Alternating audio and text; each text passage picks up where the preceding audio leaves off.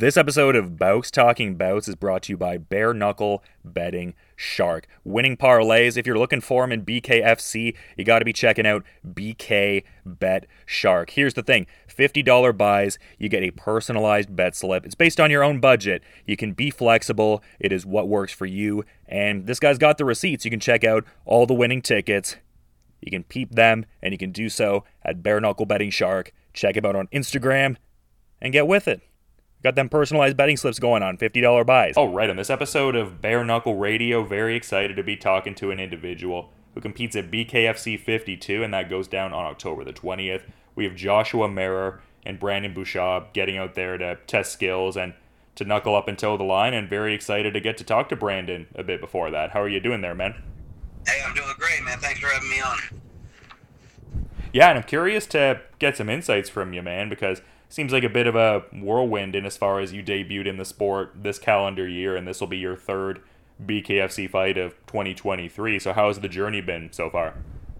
Hey, it's been great. It, you know, there's a learning curve for sure after 27 MMA fights, and then um, I got this opportunity, and you know, as long as I, I'd rather stay active and stay in shape rather than doing the peaks and valleys of getting in shape, spending half the camp trying to get my cardio together. So if they if they keep asking me back, man, I'm happy to do it.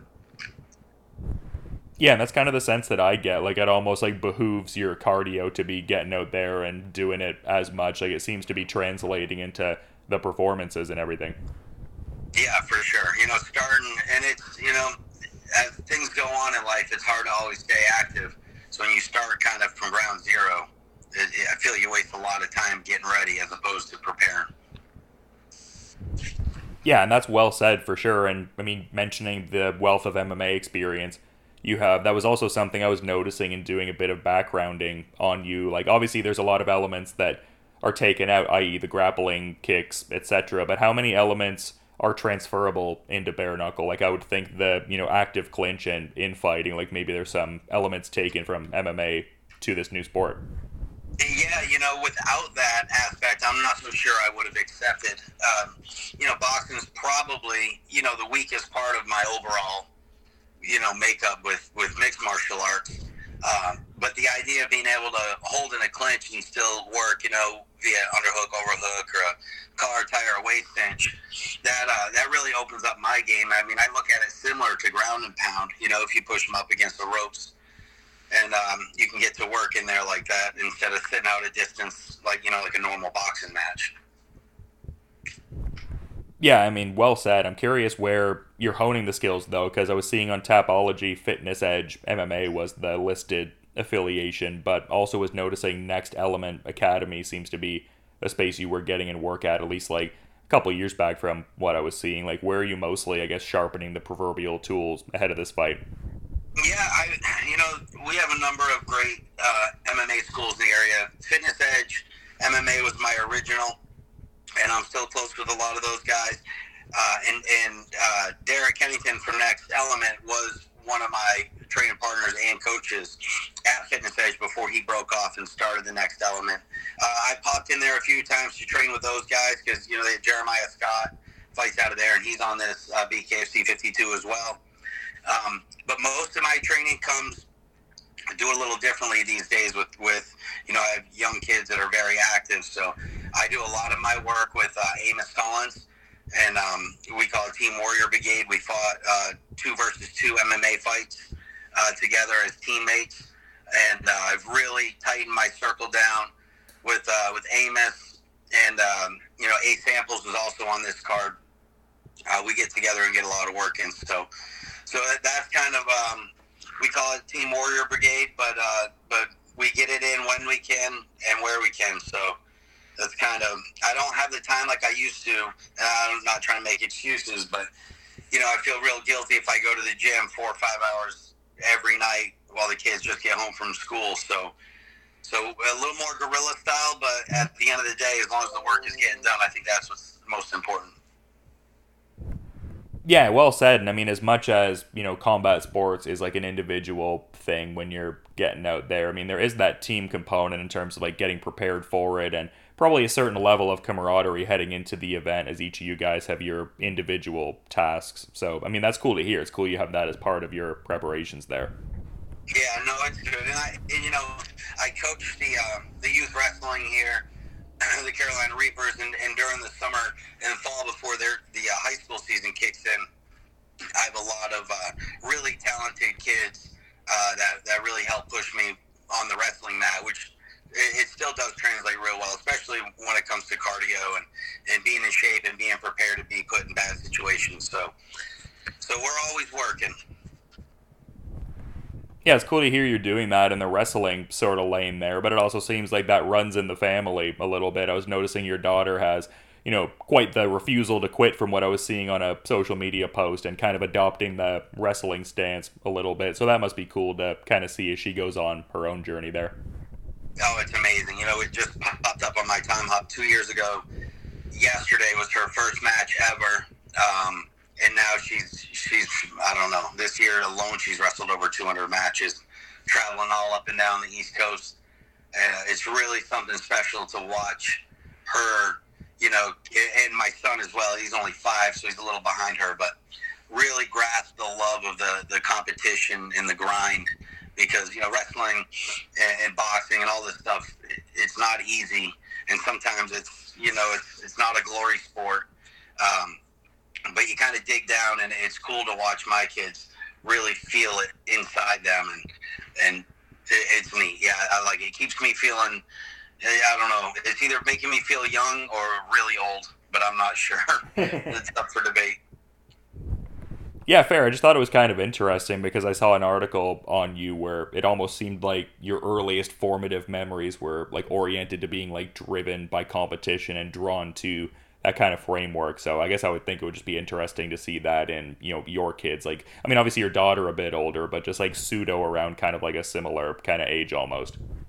Yeah, no, and it, I mean, it started my dad. You know, my dad was a lumberjack in northern Maine, so I mean, you got to be a little bit crazy and a little bit driven uh, to you know to uh, to raise a family on uh, on that sort of living. So that's where it all comes from and trickles down. I'm just glad that uh, at least for now, the kids seem to really enjoy pushing themselves and taking on challenges. Yeah, incredible stuff to see, man. And I guess just in talking about the next chapter in your competitive journey, I would think that getting to fight again for the home state would be really cool. Like, how much is that an important component for you? Like, does it really galvanize your performance? I mean, obviously, very motivated wherever you're fighting, I presume, but does it add like a little something extra, I guess? Oh, it does, man. Uh, anytime I'm even remotely local, uh, we call the Bushaw Brigade, you know, my crew, they show up and it's loud and you can feel that energy in there. You know, and my job is to dial that back sometimes because I get fired up, especially in bare knuckle. We're starting with two or three feet in front of each other. It's hard to not just, well, you know, my first two fights I have just gone, you know, gone a little bit crazy. So it's, they get me really in. My job is to dial it back and kind of get in Zen mode, and I'm hoping that'll that'll come through this fight. My third one with BKFC, I'm a little more comfortable in there, and I know what to expect a little more. But yeah, they get it. They get it amped up. It should be a good time. Yeah, for sure, and that does make sense. Like just the composure, kind of being there a little more, just as a thing that's bred from the familiarity of all of it. So, I mean, that definitely makes sense. But I guess just curious to get your thoughts on your upcoming opponent here, like in terms of what you think maybe some of I guess Josh Marer's better stylistic attributes are, and just the overall thoughts on his resume. Because it seems like he also has MMA and bare knuckle experience too. Yeah, and part part of the exciting part of this fight for me is uh, Josh and I were supposed to fight four years ago in MMA, and uh, he got injured actually cutting weight. I guess is I'm sure that is the legit story, but that is how the story was told the night before uh, we were to weigh in, and the fight ended up falling through. And I have no ill will towards him. Seems like a nice guy. We've been on, on a, the same card, I believe, both times I fought. Um, but I'm excited to uh, to get in there and mix it up. I know he's it, it's going to be a fireworks. He he likes to come forward and throw. I do too. Um, you know, I, I think his chin is suspect, but it's my job to find it. You know, and uh, I'm excited. It feels like unfinished business from four years ago. It, it, may be a different avenue, but we get to settle it. And uh, like I said, no ill will on a personal level at all. But I got a job to do, and I, and I know he does. So we should uh, come out hands up and let them fly, and we'll see what happens. Yeah, I get what you're saying. I guess in like kind of expounding upon the suspect chin comment. Like, is that more oriented to like specific reactions to getting hit that you've seen from him, or more of an outcome oriented thing with him getting stopped across some of his bare knuckle fights? Well, it seems like a button. You know, the button's a little bigger now. However, the dude gets up over and over. So, so, so I know even if I end up, you know, getting in there and dropping him, Josh is a gamer. He's going to be back up until he's either lights out or they stop it. And um, I, I'm excited for that. I want, I want, I, I would love to go five rounds and just bang it out and give the fans their money's worth. Get some more ring time in there get some more experience but you know, bare knuckles not not really a sport where you screw around. So if there's an opportunity to finish it, I will. I mean, I'm still pissed off about my last fight, to be honest with you. So I'm, I'm trying not to look. I'm trying not to take out any of that anger into this fight, but it is definitely a chip on my shoulder. I mean, that's interesting. Like, what is it about your last fight? Just the nature of it being a no contest? I would think that would be like a deflating kind of like non outcome. Like, is that sort of what you're saying? Is that a fair way to characterize that? I guess. Yeah, it's a super vanilla feeling. You know, it doesn't feel good, doesn't feel terrible. And uh, for me, I need one of those. You know, when you fight, you expect to either feel real high or real low, and it was just kind of. And you know, I really wanted to fight him again, Rick Caruso. I was like, let I'll I'll go anywhere. I'll go to Montana and fight him because I feel like I feel like he punked out. I feel like he took the easy way out. He thought he was going to get a uh, disqualification win because he seemed to recover real fast when they found out it was going to be a no contest, and he wanted the rest of his recovery time. And it, and, and I want to put my hands on him again. You know, it's I, I could feel in the second period he was tough. He's a tough kid. He hits hard. You know, and he, he's a better boxer than I am, if you know, right on paper. But I don't think he's tougher than me, and I don't think he could grind the distance. And when he looked you know, he found an easy way out and, and took it, and I want I want revenge. However, I'm blocking that out of my head for the next two and a half weeks. I got my eyes set on Mar, and uh, we get through that, and then we'll figure out the rest of it. Yeah, and I didn't necessarily want to ask a follow up to have it be misconstrued as, I guess, you overlooking your opponent. But, I mean, I guess entertaining the idea you get your ideal outcome. I mean, he won just a few days ago as of this recording, just getting that first round finish at BKFC 51. So, I mean, something that could, you know, happen and transpire again if you get the ideal outcome this coming bout, I guess. And I'm not looking past Josh because in order for me to get the rematch with um, Caruso, I, I, I got to go out and beat Josh. So there's no point in looking down the road if I can't take care of business that's right in front of me now. Yeah, well said. I mean, I think it speaks to just the competitive mindset and how familiar you are with all of that, and just moreover, yeah, being respectful and everything. But in kind of seeing some backstory on your competitive history, I mean, definitely incredibly impressive, like multiple state titles and Hall of Fame distinctions in wrestling, but also noticing you had teammates at Michigan State University and Rashad Evans and Gray Maynard, which I thought was pretty cool. Like, do you have any like standout stories from those days that you care to impart with some of those lads? Just very familiar MMA names to myself. Yeah, no, I mean, well, Gray, you know, those guys were a couple years older than me in college, but I mean, and I still keep in touch. You know, Gray more so now uh, than Rashad. But um, man, Gray's competitive nature in the wrestling room was, you know, I thought I was coming in as kind of hardcore, and then watching Gray go through his training was just like, damn, you know, it's like he's next level guy, and that's why he found all of his success.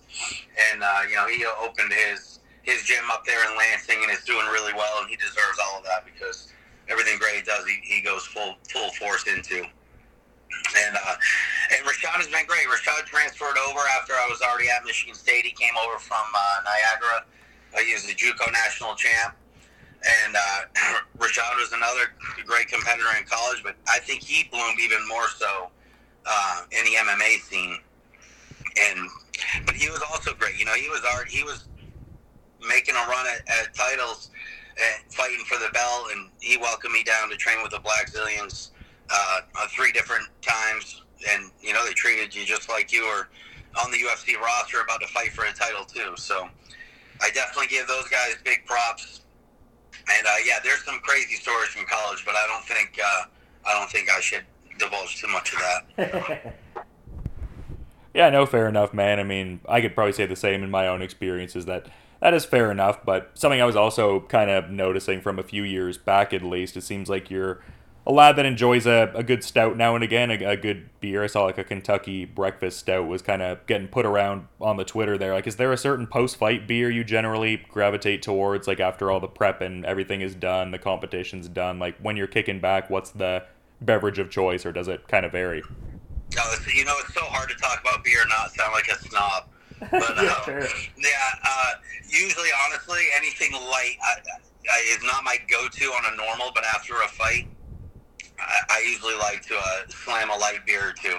But if I if I had my pick, I still like a West Coast citrusy IPA. Oh yeah, nice, like good and hoppy. I don't need it all the hazy stuff. They're good, but I like a little bite to mine. And uh, as the weather cools down, man, those those barrel aged stouts are good for sipping.